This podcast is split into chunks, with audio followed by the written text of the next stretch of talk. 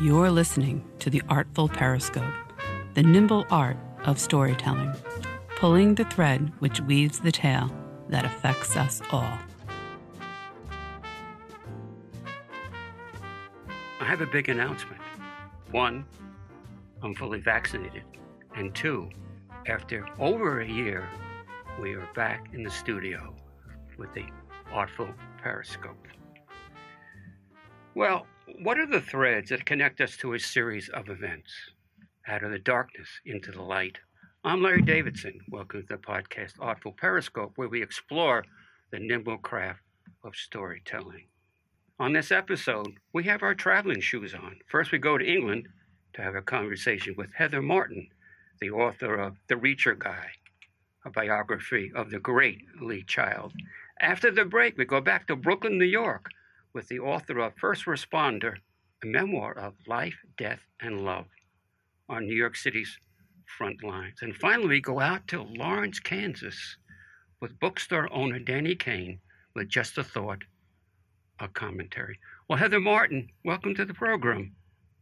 Thank you very much for having me. It's a pleasure to be here. Now, I'm the first one to admit there are big gaps in my education and knowledge. They are making a connection between you, Lee Child, and you as Boswell. So, what are they referencing when they say Heather Martin is Boswell to Lee Child, or for Lee Child in a sense? Oh, they're they're referencing the the, the work of um, Dr. Johnson, who um, had his Boswell was Boswell was his amanuensis, the person who listened to him and who interacted with him and wrote down what he said and wrote the life of, of, of, of Johnson, of life of Dr. Johnson. And uh, just a very, very famous pairing, a little bit like um, uh, Holmes and Watson, if you like. Right, I like that one. yeah, in a different genre. uh, let me see if I captured this correctly. If I didn't, feel free to, to give me the proper way you wrote this. But I think you wrote, I learned my literacy criticism at Cambridge where the author was dead and there was nothing beyond the text. You're now dealing with a living, breathing person. How was that for you? And you have to make any adjustments? well, um, it's been quite a long time since I did that work at Cambridge, of course. So I've liberated myself from some of those theories somewhat um, already prior to meeting Lee. But you know, the thing is, I was a, a, a Reacher reader like you, I gather. Right. Right. I'd read all the books, loved them, but really, and really, as a Reacher reader, I was very pure. I never gave the author a thought, and um, I think that's just what Lee Child, Child would like to hear. You know, the books were sufficient, and all his name meant to me back then was uh, the guarantee of a good read. You know, if you saw Lee Child on the cover, you knew you were going to get a good read.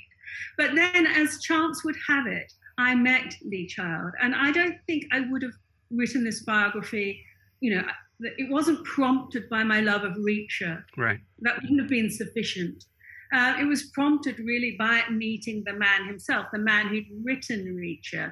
Because although Reacher himself is fascinating, perhaps unsurprisingly, the man who created him is twice as fascinating. He somehow contains Reacher, but he also exceeds him and you know eludes him. And um, we met socially um, in New York, and we basically began a conversation about reading and writing, and we became friends. And kind of one thing led to another, and that, that conversation just kept on going. He kept telling me little stories right. about his life, uh, about growing up in, in England and uh, how he got to where he is now. And I just, you know, I was hooked. I was hooked as much by the stories he told me about his own life as, as by the Reacher stories. And, and I think it was a, quite an organic process that you know uh, I just reached the point where I wanted to do the biography, and he accepted that it was going to happen. Here's for people who've been following Lee Child for many years, and I guess over 24 books, somewhere in that in that number. Is that correct? He's written that many well, well, books. I think of it as again, I'm a bit of a purist. I think of it as 24 because it's the 24 sole authored novels. Right. Obviously, it's, it's, it's he's moved on. He's semi-retired. Uh, and it's become, if you like, more of a franchise. So right. there are 25, and the 26th is due out this year. But I, I, I was actually rather, again, this is chance really, but I was rather pleased that my biography sort of, you know, ended with the last of those sole authored books because I, I was focusing on on the creator of right. Jack Reacher. Uh, my guess is Heather Martin. Her book is called The Reacher Guy, a biography of Lee Child. Now, I just watched on PBS here in the States a program about, Frank Baum, who created and wrote, originally called The Wonderful World of Oz. And what he was so interesting to me was the program goes back into his history and his background, his personal life, his private life, and whole, all of that shows up in the books that he created. And he also became, well, he had many different jobs, lived all over America, made money, lost money, made money, lost money. Ultimately, at the end, he became very, very wealthy. And I'm thinking about how you describe the life of Jim Grant, Lee Child. I think there's a, a, something that's a parallel there for me. He had an interesting life, but his life comes in later on the books that he writes and the character Jack Reacher he creates. Would you agree or disagree with that? I would absolutely agree with that, and and so would he. Um, and, and actually, that picks up on the point you you know you alluded to earlier that concept of the death of the author that we shouldn't really um, uh, expect to find the author in his writing. But he's very upfront about it. In fact, he jokes about it. He always says, you know, Reacher is me. I just turned down the violence to right. make it more right. plausible. And and yeah, I found as I got to know him and as I reread the books, it was a very different experience because I could see the stories that he told me about his own life, you know, obviously transposed, transformed, altered in many ways, but I could see them in those Reacher's stories, you know, the relationships with his family, uh, the, the, sort of place he came from, the sorts of frustrations he felt, right. the desire for freedom, you know, wanting to get out, get away, throw off all those sort of uh, responsibilities, those mundane responsibilities, and, and you know, the, the dream of, of, escape. I could see all that. Um, you know, in the books, and even just down to tiny little details, places he's lived in, cars he'd driven, um, things he'd learned about at school, essays he'd written at school, right, right. traces of those things are all there in the book. So yeah, I would say it's a very similar sort of thing. And of course, it's not exactly a rags to riches story. I mean, he, he came from a, a lower middle class um, background, but you know, it wasn't exactly hand to mouth, but they did have money to spare. And of course, the transformation has been great. And I guess um, when I got to know Lee Child, I knew Jack Reacher, I knew Lee Child, but to write the biography, I had to find out about Jim Grant. All right, so here's where I'm going to go with this next question in terms of the conversation. There are great programs coming out of Britain, Great Britain, on the British Broadcasting Company, BBC. I'm a big fan of the, the high quality of them. And I can give you a bunch of names um, that are beautifully shot. One is uh, All Creatures Great and Small beautifully, beautifully shot. Now, I read James Herriot many years ago, but the one I'm referencing right now was also on PBS called My Grandparents' War, featuring four prominent British actors Mark Rylance, Helen Bonham Carter, Kristin Scott Thomas, and Carey Mulligan. So I wonder, going back into the Grant family tree, because Reacher comes out of the military, how does that impact in terms of his thought process based on what his relatives went through in terms of World War One and World War Two. Was he that influenced him at all in terms of creating what he writes about Reacher? Uh, absolutely, and um, I, I, think he emphasized to me very early on that he thought the single biggest difference between his generation and his daughter's generation was that um, awareness of the war, right. and that you know he, for him it was it sort of coloured and was present in every aspect of, of his life but for his daughter and for subsequent generations, you know, they barely were conscious of it having happened. So he sees that as a very radical shift. But certainly it dominated his boyhood. I mean, he was born, okay, he was born like nearly 10 years after the end of the war, but, you know, the legacy uh, st- was still very, um, you know, it sort of lay heavily uh, um, on, on his parents' generation, obviously. And his Irish grandfather, who fought in the Great war was, you know, wounded on the first day of action. He was sent to Gallipoli, and he was wounded on that very first day. Right.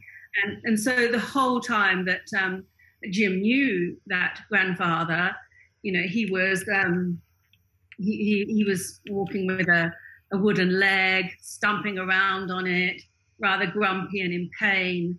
suffering for the rest of his life, really, um, from that experience. And then his father as well. His father was luckier. His father was more fortunate. He was in the, you know, European um, on the Western Front of the European campaign, and he wasn't wounded, but he he was one of the first to sort of uh, enter uh, the Bergen-Belsen camp. Um, you know, saw the you know, unimaginable horrors of war.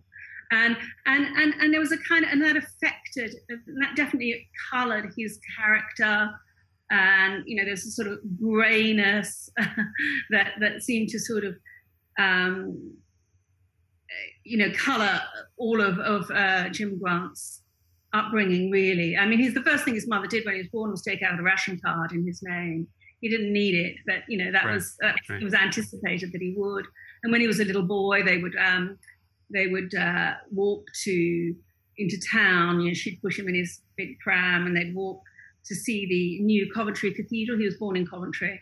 Um, the new cathedral being bought, uh, being built right next to the sort of firebombed ruins of the old. And he played all his games, his football games, everything else, you know, on sort of bomb sites, rubble, fields of rubble rather than grass so yeah, he, he, was he was very very conscious of that legacy and um, uncertain how he was going to escape from that that sort of heritage. Really. All right. I'm Larry Davidson. This is the podcast Artful Periscope. My guest, let me reintroduce her, is Heather Martin. The book is called The Reacher Guy Biography of Lee Child. Let me tell you what this book did for me. When I sit down with a writer, I say there are two stories first story is inside the covers of the book. The second story is outside of that, their life and what they bring into it. So I don't need a response, but I did want to tell you this because this this is really special to me. Your book gives us the story outside the covers, and I just want to tell you that because I appreciate that greatly. And oh, be, that's lovely to hear. Thank you. Just this morning, I went well i went to my local library because i wanted to pick up some other books i didn't have in my possession and i got the paperback copy of killing floor. And when i'm reading this i'm saying killing floor. The first thing that came into my mind was a slaughterhouse. Now if i read this book and i may have read it years ago i would have not known how to reinterpret it until i read your book you fill in a lot of the gaps. I used to think that Lee Child's books were formulaic. One is like the same, and it's just it's plugging in different things, but it's Reacher in a different situation where he's the white knight, the errant knight, or something to that effect. Now, when I read this book and just finished it this morning, because I did want to complete it, there's a lot of insight about who he is, and I'm and I'm reading the book and I'm saying, early in the book, he kills off his brother that would have been really upsetting. But now, after reading your book, I understand about the relationships he has with his siblings. Is that important to understand? Well, I don't think it. Um, I'm, I'm, glad that it, it, enhances your appreciation of the book. And you're not the first person to say that. And it's been very gratifying to me that people, you know, a number of people have said they enjoy the Reacher books even more having read the biography. But I doubt it's necessary to enjoying the book. Otherwise, he wouldn't have been so successful. he doesn't need my biography for, for people to enjoy his writing. But I do think um, it, it does I just think it's very fascinating right. to see how he's working through, whether consciously or unconsciously, because it's you know it's a bit of both. But he's drawing on that lived experience quite directly at times. You know, the comparison of him of, of, of Jack Reacher and Joe Reacher you know, it is a, a, version of himself and his older brother, and the way the father perceives them. You know, the relationship with the father. There, are, you know, there are echoes there. So I do think it's it's very helpful. As far as formulate formulaic goes, I mean, in a way, that wouldn't worry him that much because um, one of the things that he was working to always was that Reacher should be um, familiar territory for the reader. Right. So that you know, when when a reader when a reader picks up a Reacher book, they feel like they're coming home. Right. you know, they feel like they're sitting down in front of the fire, putting their slippers on, getting out the pipe or whatever, and um, you know, just feeling comfortable with an old friend who happens to be this fictional character. And he got that a little bit from his father, even. See, I found that fascinating that it was his father. He, he once casually asked him, What do you look for in a good book? And his father said that it should be the same but different. That's um, interesting. And, and I, I, think it's, it's fair to say right. that the books are the same but different. They're each quite distinctive. And I know he's always trying to do something a little bit, a little bit different in each one as well, partly for his own intellectual satisfaction. I mean, he's a sort of highly intelligent, educated, well-read guy, and you know, to, to produce 24 books with a single character, he had to bring the changes for his own um, entertainment as much as the readers. In your book, correct me if I'm wrong. There's an Ian Rankin reference, and I've sat down with Ian Rankin. He's a great writer, and the one thing that he said, and I've always remembered, that if you want to learn about a region, a country, a locality, a state, read its crime fiction. So, yeah. re- reading all the books, which I consider crime fiction, the Reacher books, what will you learn about America? uh, well, I think we would learn that, like every other place, it's a mix of good and bad. I don't think that he's depicting America as, you know, a place of greater evil than anywhere else. The reason he chose America was for its sheer scale and its size and its, you know, still, you know, the, the feeling that you're exploring and discovering the unknown because of that scale and size. You know, I once said to him as an Australian, couldn't you, you know, set Reacher in, in Australia? And he said, yeah, I could because the scale of the geography is similar, but you know the audience isn't as big.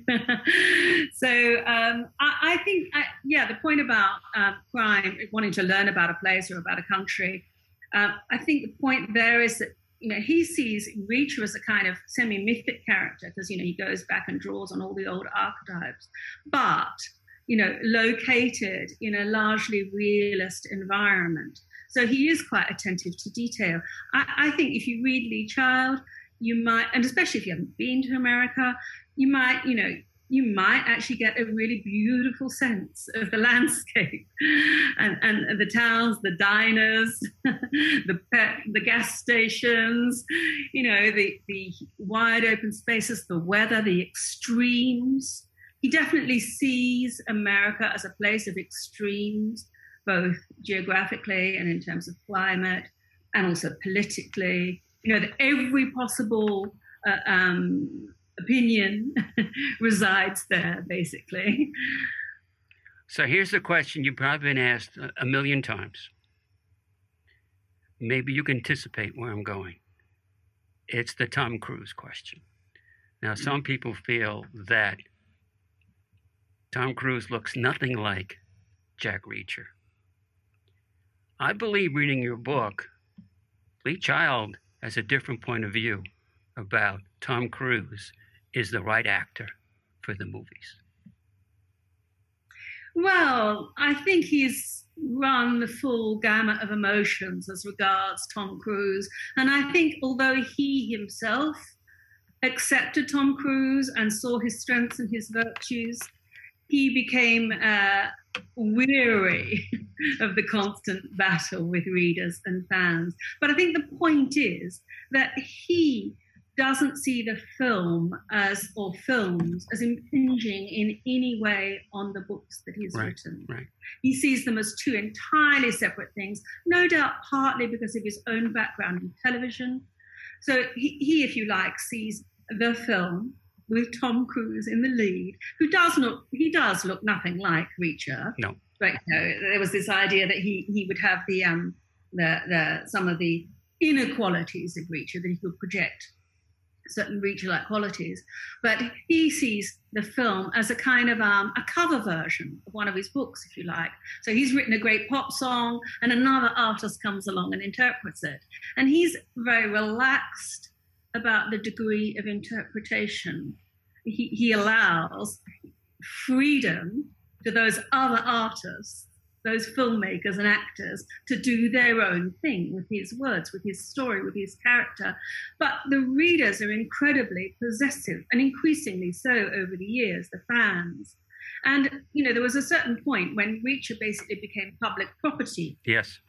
And, and he belongs to the fans and the readers more than he belongs to his own creator at that point. You know, about sort of 10 or 12 years in, that started happening, more or less around the time Tom Cruise came on board. And, and so even if Lee Child says something about Jack Reacher, the fans aren't necessarily going to agree or accept his word. you know, they may well object because Reacher belongs to them. That's how they see it. You know, that uh, the, the decision to take on Tom Cruise was essentially a pragmatic one. Killing Floor was optioned on the day it was published back in 1997, but uh, the first film wasn't made till 2012 and you know a number of um, there'd been a number of iterations you know in the meantime it wasn't until 2005 that um, tom cruise bought the rights so i think lee you know basically wanted a film to be made. He loves he loves the movies and he wanted a, a, a film to be made of his books and who doesn't?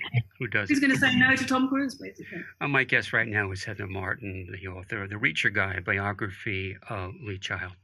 Now w.b du bois had a very famous statement calling two-ness.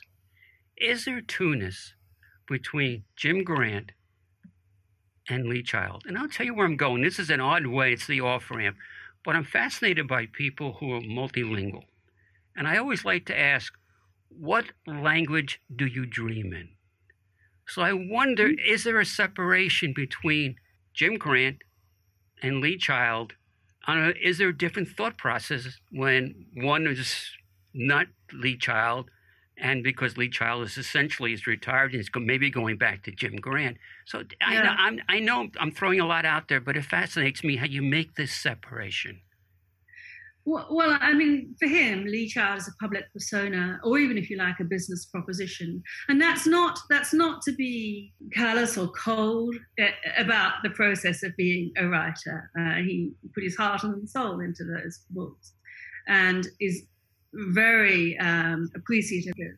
But you know, essentially, that's what it is. It's public persona, and I think he's he's very much looking forward to stepping away. And he's actually quite a shy man, right? Which you wouldn't you wouldn't um, you wouldn't particularly think if you saw him perform. But that's what he's doing. He's performing on stage. I mean, he's renowned as an excellent speaker and a great interviewer, very entertaining, very charming, a lot of charisma, great presence on stage. But that's all, you know, it's a performance. And um, as as Jim Grant, he's a very kind of regular guy, just you know, no airs and graces. And I think, uh, yeah, he's looking forward to stepping off the podium, if you like. I saw a YouTube interview with him recently, and he's and, and he said basically, I, and I'm paraphrasing, that it comes a point where you don't want to lose what we call in America your fastball. He thinks he could have probably kept reading two or three more books, but he doesn't want to go out. He wants to go out on his best work and his best books. And he also says, reaching back into his family history, there was something that was inculcated that you basically retire at the age of 65 and he's Absolutely. I think he's approaching that age. So it's a very thoughtful process that he's going with through because I, I think it's the Sentinel, which was written with his brother Andrew. That's right. Is that all part of the, his thought process about where he wanted to finish up?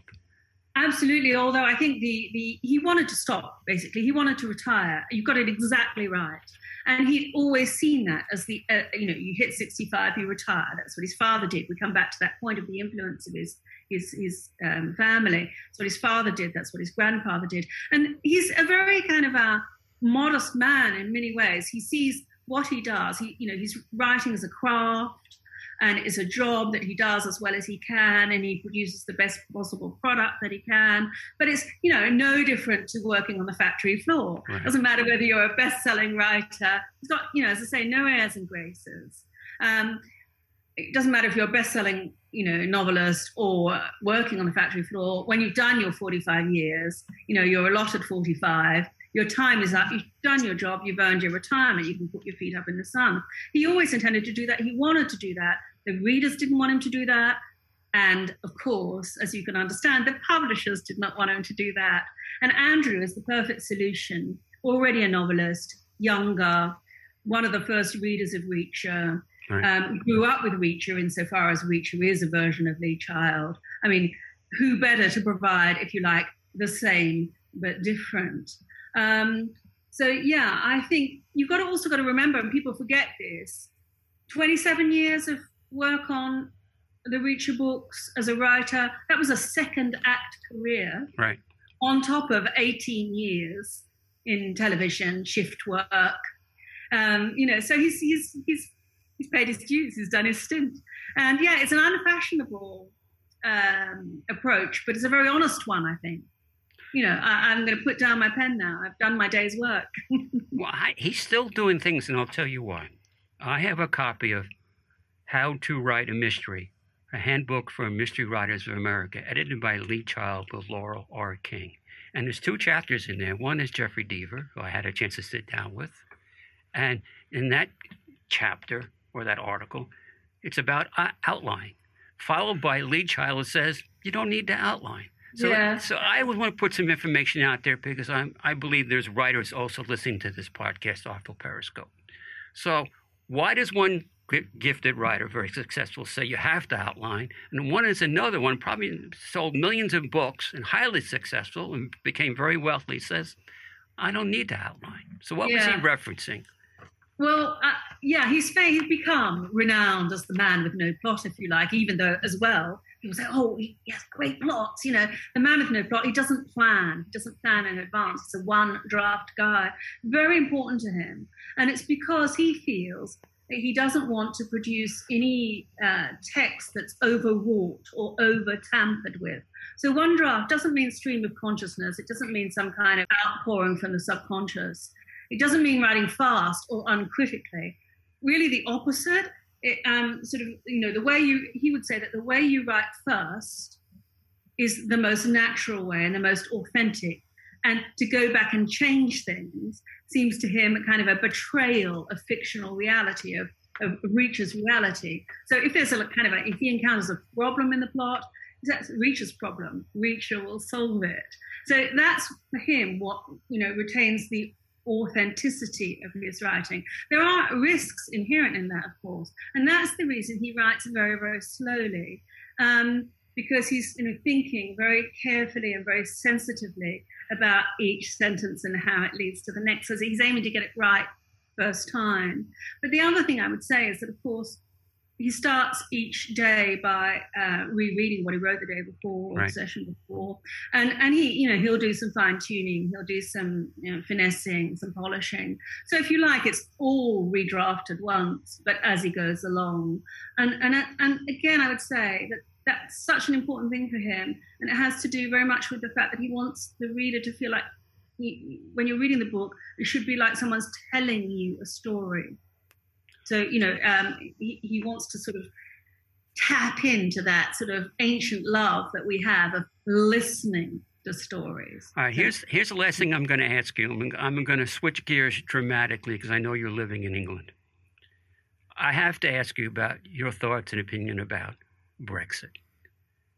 What do you think about that and how that affects the general population? you you know it's such a mess, Larry.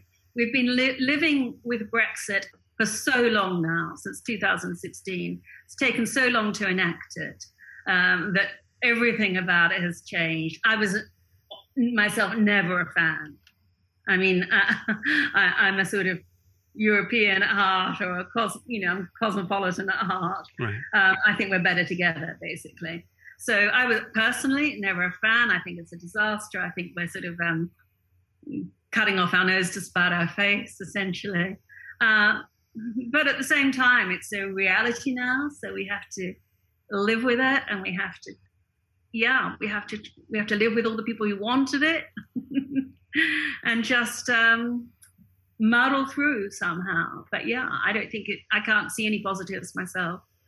The reality is, Heather Martin's book, The Reacher Guy, a biography of Lee Child, is a terrific book. And Heather Martin, thank you so much. I appreciate your time. Thank you very much, Larry. It's been a pleasure. Thank you.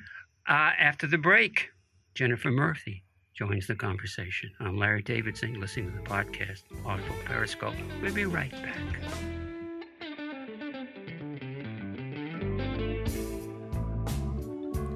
The Artful Periscope is brought to you by Larry Davidson Productions. To learn more about Larry, previous interviews, and further content, visit larrydavidsonproductions.com. I'm Larry Davidson. Welcome back to the podcast, Artful Periscope. Now, if we want to move from point A to point B, we just put one foot in front of the other and we get to where we want to go.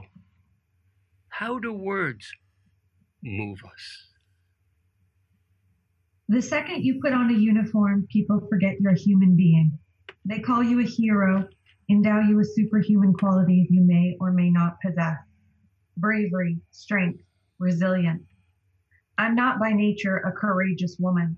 Bravery is a performance. It's something I had to practice in order to excel at on the street, where the stakes were unbelievably high. Before I could demonstrate valiance in the face of human catastrophe, I had to be hauled through the hellscape of failure.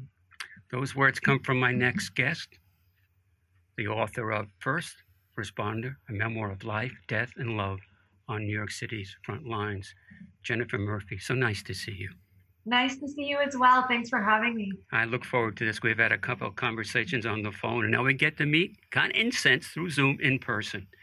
So, is your book about, and correct me if, if I'm way off base, it will not be the first time, about relationships, connections, and institutions. Yes, absolutely. I think that that nails it. In fact, my editor uh, and agent, when reviewing a draft of the manuscript, the title of the book is, of course, First Responder. So the reader is anticipating uh, scores of emergency, but at heart, it's a book about relationships. Now, did the, it was the book cathartic for you? Yes and no. I think it was written very quickly between really June and October, so about six months um, while being on the ambulance, having just come off the spring of 2020. So, in one sense, I think it was very salvational to have a place to write down what I was seeing in the street and had been taking notes about things I was seeing for years. Right. And on the other hand, in order to make it come alive on the page, I had to re experience it. So I lived it on the street and then I came home to my apartment and lived it again and again and again on the page. Did it start off as a novel? I had a novel in progress that I actually started shopping right when COVID hit. And, um, and and it kind of abandoned and reverted some parts of that novel to nonfiction because the true story started to feel more urgent and interesting than the masked version that I had kind of trying to I'd been trying to to work into a novel for some years. Years ago I sat down with Jeannette Walls, wrote the book called The Glass Castle. A wonderful book. Probably one of the most successful memoirs of all time. And this is what she told me. This is my story. These are my memories. My memories may be different from my siblings and other people in my life, but this is how I remembered it, and this is how I wrote it. Do you agree with that? That this book is your memories and it may differ from other memories of the people that you write about in the book? I do. I mean, it makes me teary eyed to hear you mentioned that. I, I remember at a writers' conference called Sirenland in Italy years back, Tobias Wolff was there, who of course wrote um, one of the kind of landmark memoirs uh, of our time, and and he was saying the same thing that you know the memoir is his story, his memory, his recounting of events that might differ from those of his family members and the public, and my memoir is of course the same way. It's my I'm the filter, I'm right. the the voice that's that's kind of telling all of the stories. And I did find it interesting at times. It was a very collaborative book. People who have a big sections of the book and the kind of main voices you hear, I gave an opportunity to read their sections and correct things or pull back things that they didn't want to maybe share publicly. And everyone was so supportive. But I think they too, in the end, yielded to me as a narrator. And I kept hearing again and again and again I trust you. I trust you. And and where my memory failed, I thought it was rather fascinating to have their version of events included. Sometimes memories can be repressed. We have a couple things in common. Hopefully, we're going to get to that. But one thing we have in common is Darin Strauss, mm. who, who praised you in terms of the book. And I have the utmost respect for Darin as a person and also as a writer. Now, when I first sat down with Darin, it was because of Chang and Eng, his first novel. Later on, he wrote his own memoir called Half a Life. I did not know, and I interviewed him many times before that. I did not know his story and what came back into his focus. In terms of repressed memories, and maybe I'm overstating that, there was a very traumatic event that happened when you were growing up in California to a family and a massacre. Can you share that story with us, please? Yeah. So when I was a teenager, you know, my family was uh, an interesting family to grow up in, but my dad had an, an anger problem. And so I was always uh, walking on eggshells around him. And he, he knew he had an anger problem. He just couldn't really control it. And then I played volleyball in high school and in college. And in high school, one of the girls I played with, um, her father murdered her and her entire family. So killing, you know, three three daughters, the wife, and himself at the end. And um, and this went undiscussed in my family. I was told that that it happened. I wasn't told how. I wasn't told why. I don't know that anybody ever understands the why of a murder suicide, but um, I think the the fact that it was just kind of delivered and then landed and there was nowhere to really talk about it. Therapy wasn't in circulation. The school, the volleyball team, nobody did anything to kind of, you know, debrief us after right. this incident. Right. And and it went it lo- that lodged into me like a knife and kind of never went away until I was in adulthood and I couldn't remember certain uh, facts about my friends, even her name. I couldn't remember the full name. I couldn't remember where she lived, which was just outside of Bakersfield where I grew up. So I couldn't really research it. And it, it certainly was an event that haunted me much of my early life when I'm working out, I don't listen to music. I listen to podcasts. And my go-to podcast is WTF, Marc Maron's podcast. Ah, I know Marc.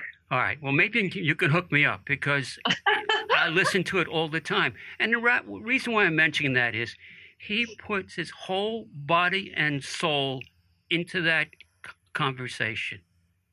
He shares himself because well, first of all, he's so well connected in the in the comedy world. He gets almost anybody he wants to get. But they are fascinating conversations. Once he starts talking about his new cat, and unfortunately, the, his love of his life died a while ago, and all the things he went through in terms of uh, alcohol abuse and drug abuse, people just it just becomes you're sitting in somebody's living room listening to this conversation. Yeah, you are pretty candid about your personal life, about what you went through leading up to where you are now. Can you share some of that? And are you comfortable sharing that? Because I'm once again I'm, I'm listening to Marc, and he puts everything in his life, and he doesn't hold back. Because he doesn't hold back, the windows are and the doors are wide open. And I'm just going down, listening to this, and I'm saying, this is this is as good as it gets in terms of being edified about people's lives and what they do. Yeah, I respect the I respect what Marc does a lot. I think he's very very talented and generous with his storytelling and his interviewing.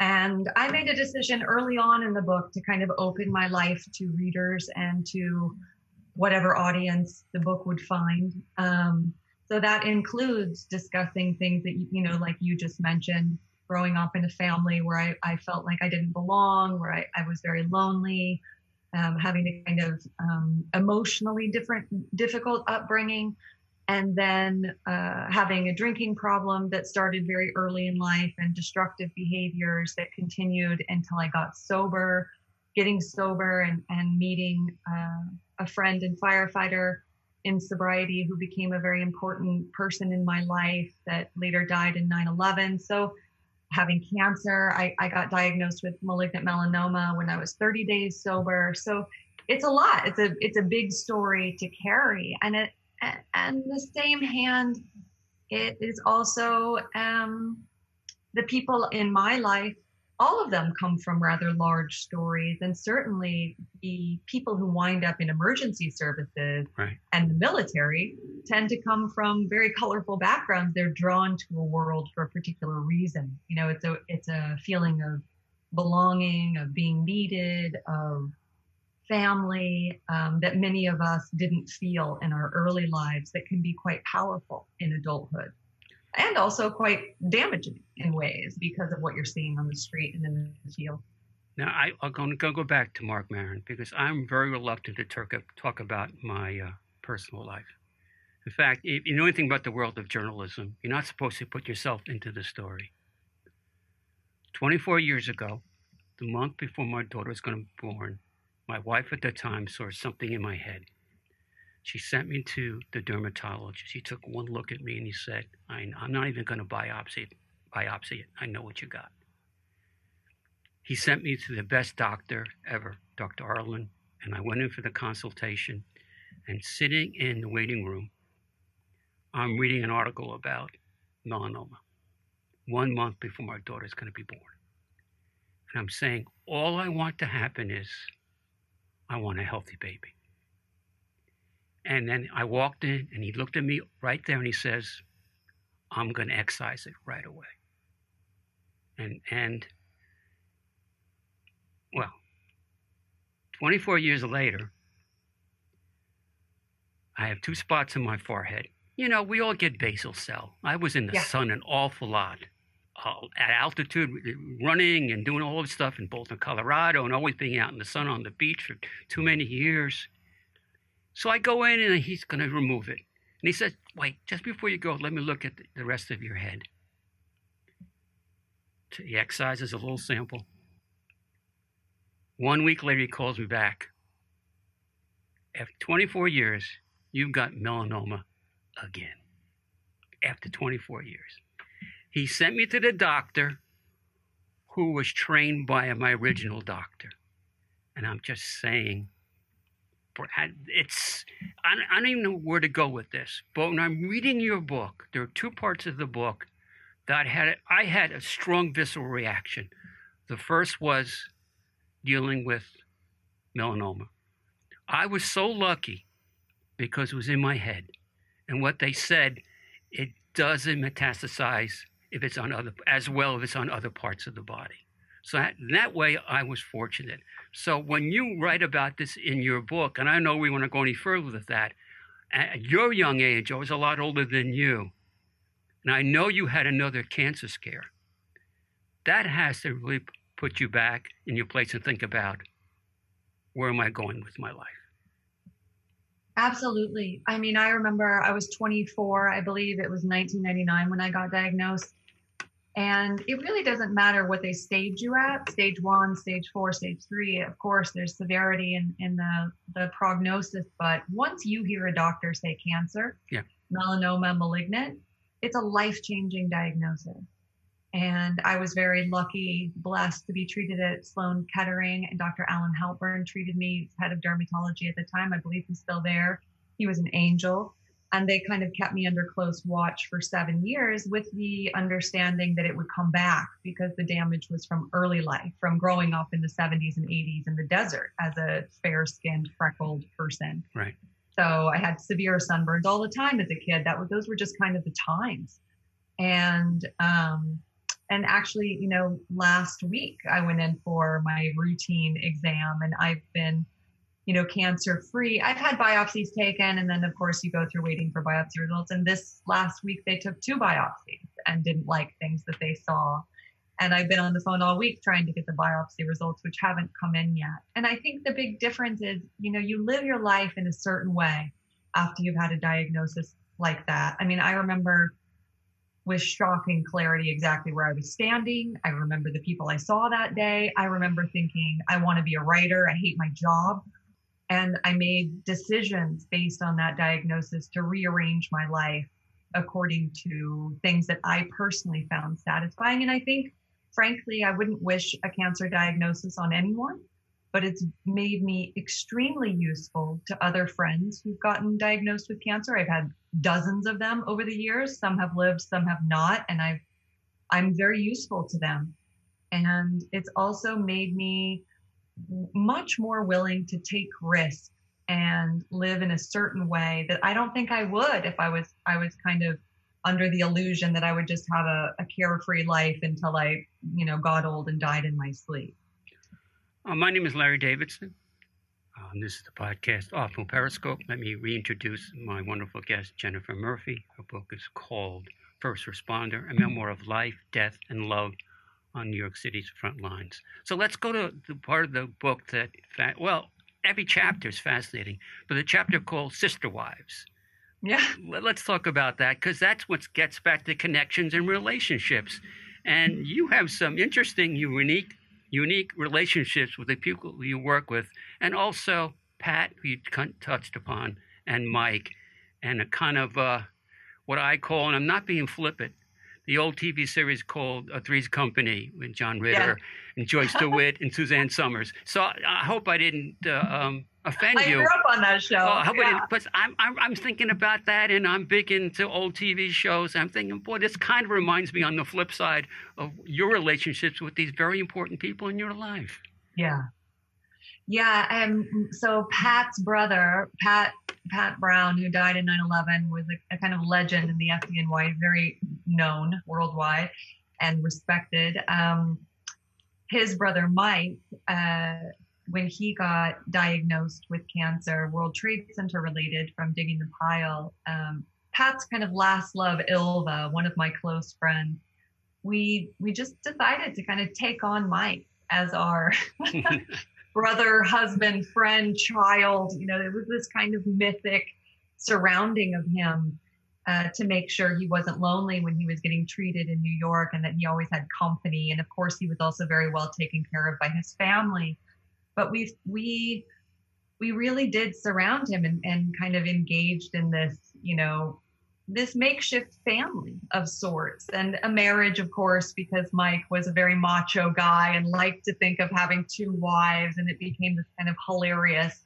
It, it was made for tv i mean we laughed so hard you know walking around manhattan taking him to shows or going to dinner going to museums and and doing things that he'd never really done before. I mean he got a life changing um, and in in you know, put bluntly, life ending diagnosis. And so I think it was this this moment, you know, Ilva had always been a very important person in my life. Um, she's an amazing woman and and very loyal to Pat, even posthumously. Right. And and I think, you know, having them in my life was in a way like having Pat back. Um, just feeling like we're all very connected to 9 11. We're all very connected to Mike was a, an ER doctor.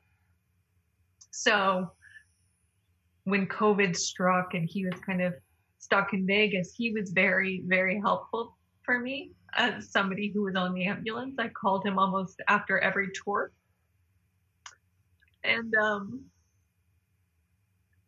you know, I think tragedies like knowing somebody who's been violently murdered or 9-11 covid where you're seeing the faces of a mass casualty incident firsthand these aren't really events of war that you that you get over in this lifetime. You know you kind of find a way to live with them and around them. And and ilva has certainly been a kind of um, just unwavering sister, or as Mike would say, wife. Right. uh, I told you on the phone, I, I'm not Oprah Winfrey. I don't go looking to get somebody to, be overly emotional. So if I took you in that direction, um, it's not me, and forgive me, but uh, raw emotion, I think, is what part of you all are about. Sometimes uh, it's necessary to feel these things deeply. Yeah, I mean, I'm a, I'm a big advocate of, I always tell people, you know, I speak a lot. I speak a lot for my job at conferences and I'm brought places at times to tell my story if people think it will be useful to a group. And, and I always tell people before I speak, like, don't be alarmed if I cry. I, I have no shame about crying in public. There's nothing wrong with seeing someone cry. In many ways, I think we should all be crying every day. the world isn't tatters. And um, I think the problem is not the crying. You know, the problem is that people are just going on as if nothing is wrong. Um, it's in a sense you are highly educated. Your day job is fascinating. You want to talk about that too. Were you going against type by becoming a first responder? And I think you do great on tests, but I'm thinking about the first time as an observer, you're on the ambulance. And I think about my daughter says the imposter syndrome. I'm good with taking tests, but I don't know what I'm gonna what I'm doing when because she's getting her doctorate in physical therapy, and I'm so proud of her. But I think she's wrestling with that too. When I'm actually going to be doing what I'm trained to do, will I be capable in doing that? And I tell her, yes. Yeah, my daughter's name is yes. You are having no problem. Just a matter of doing something over and over and over again, and then you get comfortable, and then your talent comes out. So, were you working against type? by kind of being working to be an EMT and on an ambulance. Absolutely. I mean, I think I'm a bookish woman. I spend my days like reading and writing, tending to my 3,000 house plants. I like to travel a lot. Um, but it's also service is in my blood. I have a lot of service members in my family. I love being in the field. I love service people. So I'm drawn to that world. And I'm also very acclimated to crises and emergencies. I thrive when when there's a kind of ticking clock or things are urgent. But for any new EMT, new medic, police officer, firefighter, soldier, there is a huge leap from the classroom onto the ambulance into the field. And in some ways, the more serious calls, the most serious typically being a cardiac arrest, where you have a pulseless um, patient, is is the, the most straightforward call because it's not dynamic. The patient is not speaking. But once you get on the ambulance, you know, nothing really prepares you for how you're going to feel when you see something for the first time, how you are going to relate to difficult patients, relate to patients who are in agony or, you know, if you walk into an apartment and you see a patient in extreme neglect, that's always very difficult for me. Right. Anything bad happening to a child, a pediatric emergency, you will generally see first responders lose it, often openly and on the street. So I think that, you know, I, I so appreciate you having me read some of the opening of the book because I think that is some of the central um, material that I was trying to write against is that you know that the, the uniformed world is just a world of kind of cold heroic tough people it's not sometimes the most sensitive rescuers are the best rescuers and I agree with what you told your daughter. I think it's a matter of training and it's also just a matter of practice and practice and practice and practice and exposure. And you, whenever you're on a call where you, you're truly having a quote unquote, oh shit moment, you know you you hope that the next time you go into that um, that you're going to have a different response. But there's an extreme learning curve in emergency services for sure. All right so you said it. Did you, did you have an oh shit moment right after george floyd and the whole country was in, imploding? And there were a lot of demonstrations in brooklyn. And there were people very very angry uh, throwing objects at police, fire trucks, and even ambulances. Were you ever worried that you're getting from where you were to an ER room, you're going to have a problem because the streets are blocked with demonstrators? Did you ever experience that or think about that? Yeah, we experienced that almost constantly during the protests because there were thousands of people some nights and days in the streets and just getting to the ambulance base at some some days took me over an hour whereas i live you know 25 minutes from the base from my house across brooklyn. And then there were times during the protests where we couldn't get our patients to certain hospitals because the roads were barricaded because of the protests and you know it was a, it was a it was a difficult sad violent chaotic horrible moment um, on the street. And i think what made it tougher was that we were all just coming off working COVID for right. two months. Right. And we were just starting to feel like maybe we made it out of this. And, you know, it's very disheartening to go through COVID and, and, and be on the ambulance and see all of the death and then go to the protest because there are injured protesters or injured police officers and have people mistake you for police and throw things at you. And, you know, it was, yeah, it's a very heartbreaking time. So I think, um, I don't know what to say about it except that it was, it was a long summer, a very long summer on the street. My guest is Jennifer Murphy. The book is titled First Responder, A Memoir of Life, Death, and Love on New York City's front lines. So, when I see an ambulance coming and I always pull over and I know they're about to go through an intersection with a red light, I just say, please get through. As an ambulance driver, how were you? What were you like? Did you clip a few uh, side view mirrors off cars at one time? Or you, you know the answer to talk that. There's a, there's a joke with my partners that every one of the uh, all the books should come with free side mirrors. Um, yeah, I mean, people who drive emergency vehicles hit things all the time. I think fire trucks and ambulances is perhaps a bit more than police since their vehicles are a manageable size. But you know, in New York City, driving around Brooklyn the bane of your existence is double parked delivery cars. And, New York City is a double parked nightmare. So then the ambulance is a big truck. If you have one of the, the nicer vehicles, you're in a big truck. It's not for the faint of heart. But, uh, you know, that too is a matter of experience. I mean, I still, I, I largely ride at night. And so thank goodness there's a little bit less traffic and less delivery vehicles on the streets. But I've had my moments where, you know, you make a wrong turn and you can't get down the street because of the vehicles or the road is tiny or but in the back of your mind, I mean, at least my mind when I'm driving, the bottom line is I know I don't want to hit anyone. Right. And then anything is very, very, very far away from hitting anyone. So, you know, in New York City, we have a lot of pedestrians that cross the streets on and off red lights and bikers of all different paces, especially delivery bikers. Those guys get hit by cars all the time. And so, you know, there's always a low grade stress that comes with driving in an urban environment. But the rural EMTs have it no easier just in terms of keeping the patient stable during longer transport. Right. So, right. you know. I am admirer of comedians obviously Marc Maron, because I think they are, in a sense, the ultimate truth tellers.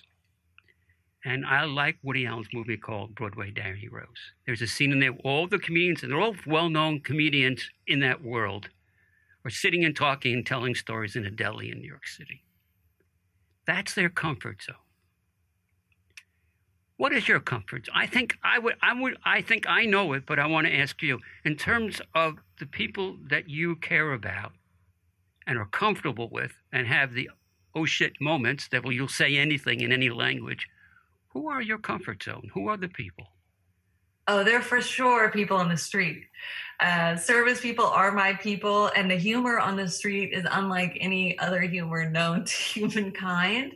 But I also find, you know, my my girlfriends are hilarious, and I mean, I certainly consider them comedians. Felice, my best friend slash sister, is all over the book, and she is by far one of the funniest people I know. Um, you know, when writing the book, I think people have noted a few times it's heartbreaking and hilarious and and tragicomic. And I think for me, that's my favorite tone. It's my favorite tone of art, mm-hmm. and it's my favorite tone of person. Person, people who can make me cry laughing, but also who can touch me quite deeply and right. who are profound. And the street, and you know, being in the field, it offers both things.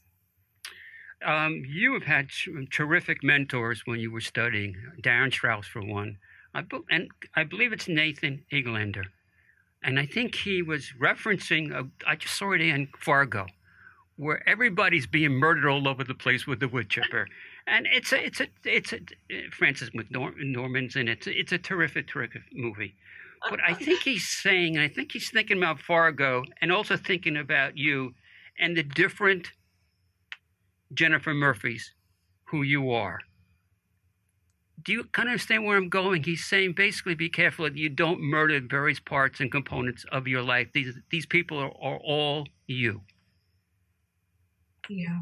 Yeah, I think the book in many ways is about storytelling as a way to kind of save us. Certainly it has saved me and and no one really knows including myself when you're writing what's real what you're really doing until you're on the other side of it. And even now some readers point out things to me that i think oh that's quite insightful. Like that sounds right to me but i didn't necessarily consciously do it when i was writing on the page.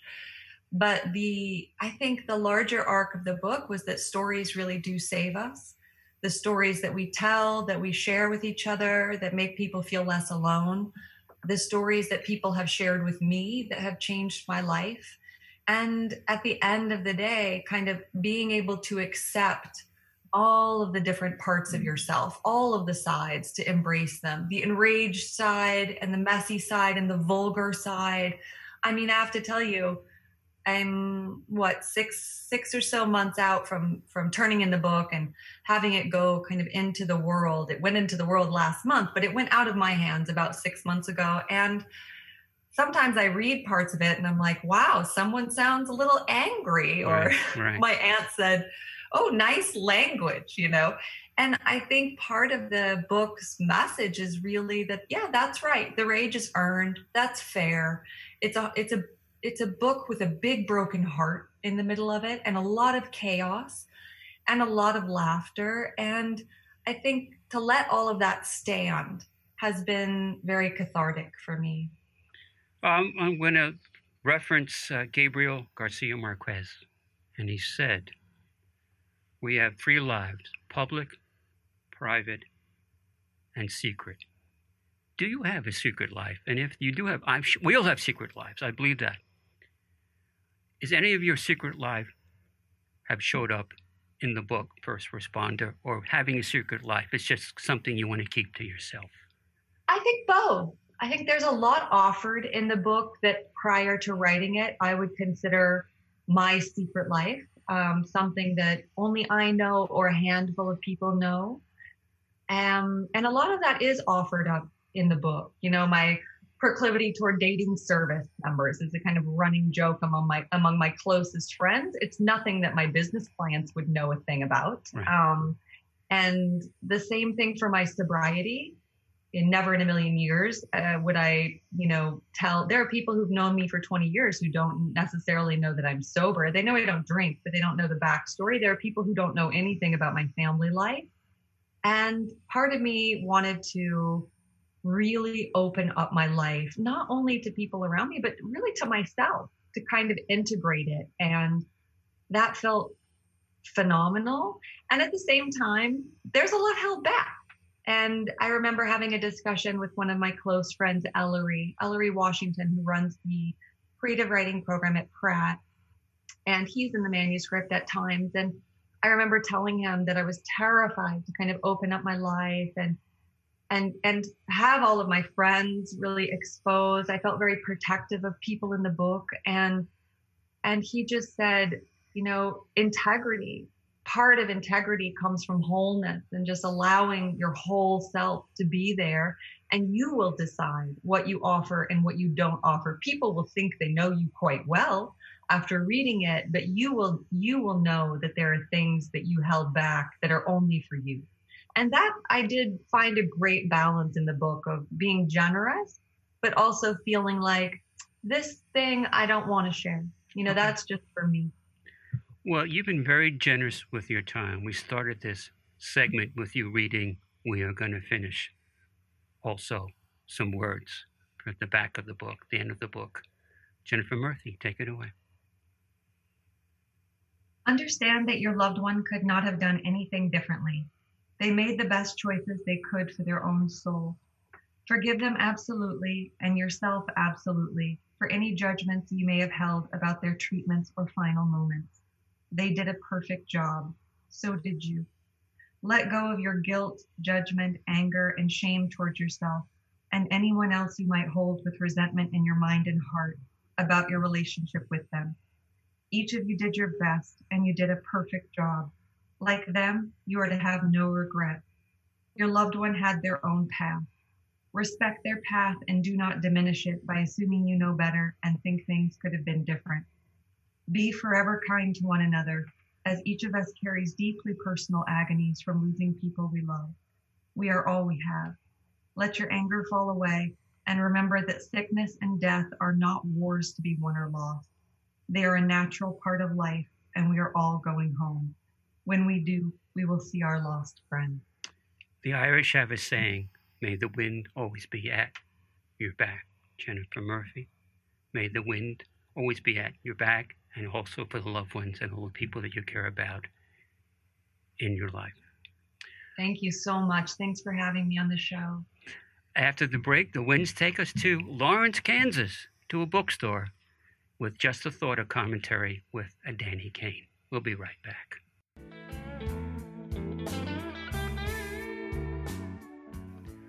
I'm Larry Davidson. Welcome back to the podcast Artful Periscope.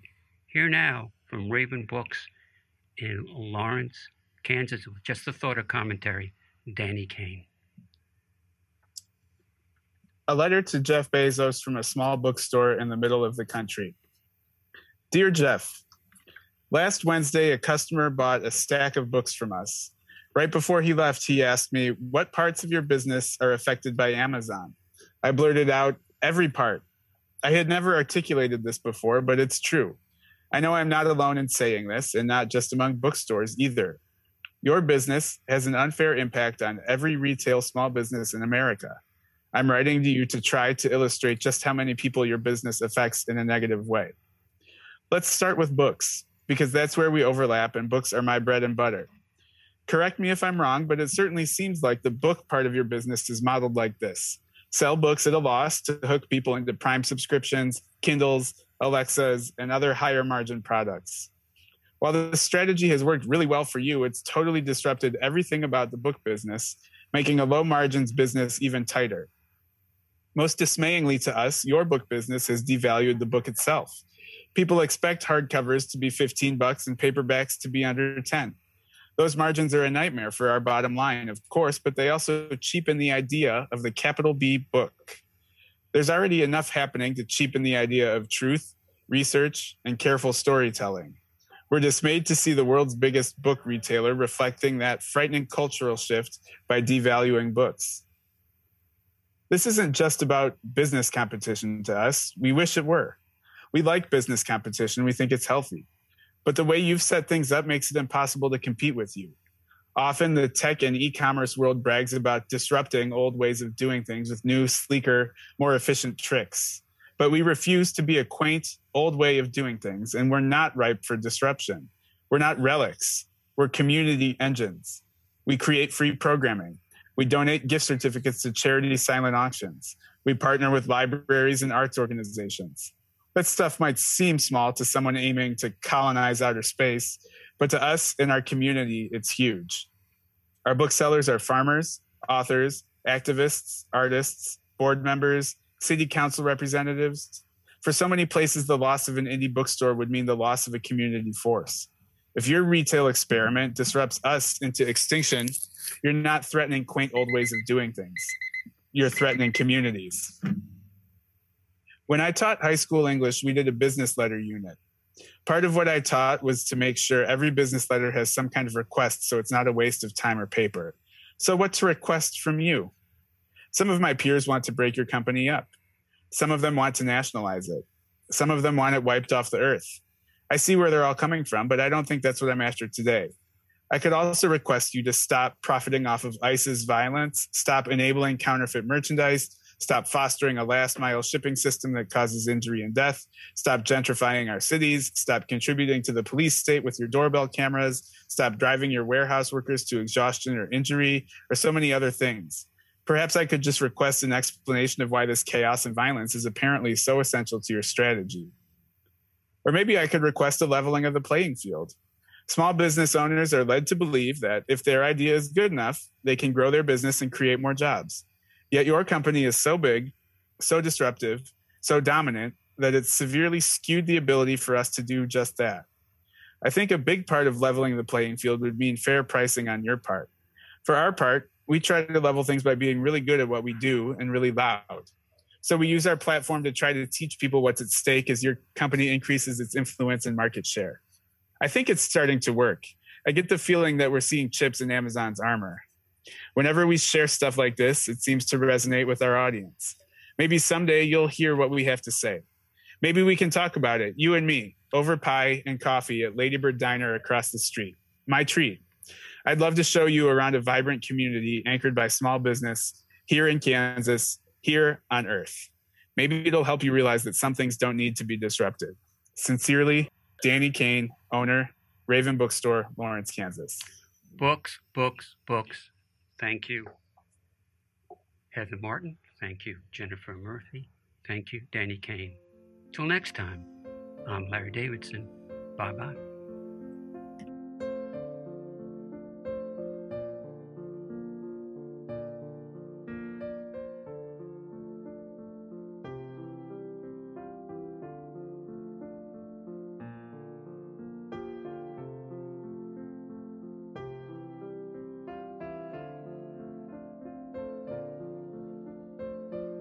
Artful Periscope podcast is brought to you by The Booth at the Sachem Public Library in Holbrook, New York, consistently voted the best on Long Island since 2015.